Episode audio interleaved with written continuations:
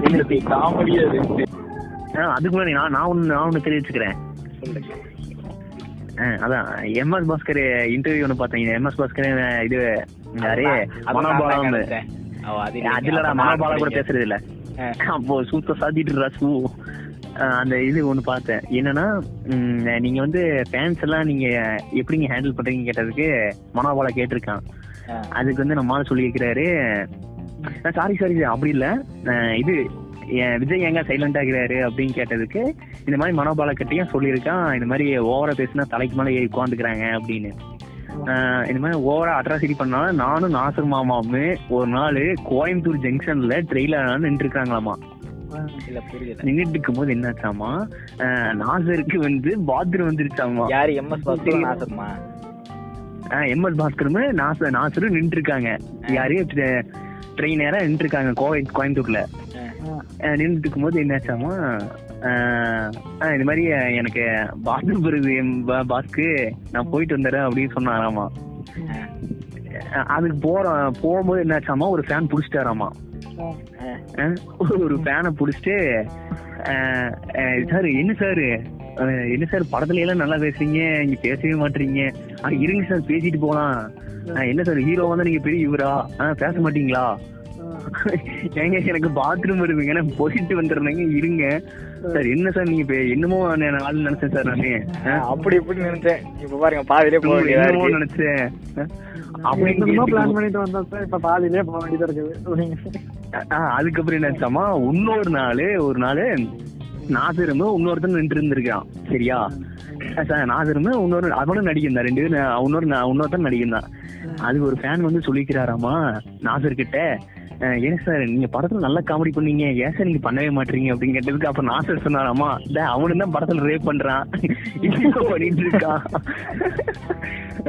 அப்படின்னு சொன்னாராமா. இது செமையா இருந்துச்சு அந்த இன்டர்வியூ லெஜண்ட் அவரு. இதெல்லாம் கட்டிங்ல கட் பண்ணிக்கலாம். என்னடா இதெல்லாம் நல்ல தத்துவமாடா டிக்டாக் டிக்டாக் பேன் பத்தி நீங்க என்ன நினைக்கிறீங்க அரவிந்த் டிக்டாக். டிக்டாக் இன்ஸ்டால் பண்ணா தான் அது இல்ல இல்ல இல்ல. இல்ல எனக்கு நிறைய செலிபிரிட்டிஸ் எனக்கு நிறைய நடிகர்கள். என்னது? அதாவது பார்க்க முடியாது. இல்ல இனிமே. இல்ல இல்லைங்க நான் வந்து விபிஎன் யூஸ் பண்ணாம சில நாள் வந்து ஒரு மேம்போக்கான ஒரு படங்களை பார்த்து ஏன் நான் மன திருப்தி அடைஞ்சிட்டு இருந்தேன். இப்ப நானும் பொதுக்குன்னு கட் பண்ணி விட்டாங்க. நான் எங்க அடைவேன் இல்ல. நானு இங்க சுடுகாட்டுக்கு போறப்ப போனதுக்கு அப்புறம் போனத கடைசியா பாத்துக்கோங்கன்னு சொல்லுவாங்கல்ல. அந்த மாதிரி டிக்டாக் ஒரு தாட்டி கடைசியா பாத்துக்கோங்கன்னு சொல்ற மாதிரி சொல்லுவாங்கன்னு பார்த்தேன். தெரிஞ்சி வந்து எங்களுக்கு ஒரு ஒன்னு விட்டு பங்காளிட்ட. ஓஹோ. ராம் சரண் வந்து எங்க மாமா. ராம் சரண் யாரு? சிரஞ்சீவி மகன் ஓஹோ சாரி. எனக்கு தெரிஞ்ச மகேஷ் பாபு தவிர எனக்கு யாரும் தெரியாது. இப்போல கிரிஞ்சதே ஃபேமஸ் திடீர்னு நாலு மிமிக்ரி பண்றேன்னு பண்ணுவாரு. ஏ என்ன மாமி? ஓமி அக்கா விட மாப்பிளே அதே இதே விடு அதே இதே அக்கா விடு இது என்னடா பெரிய கருப்பி நான் பார்த்தேன் பார் கருப்பி கருப்பி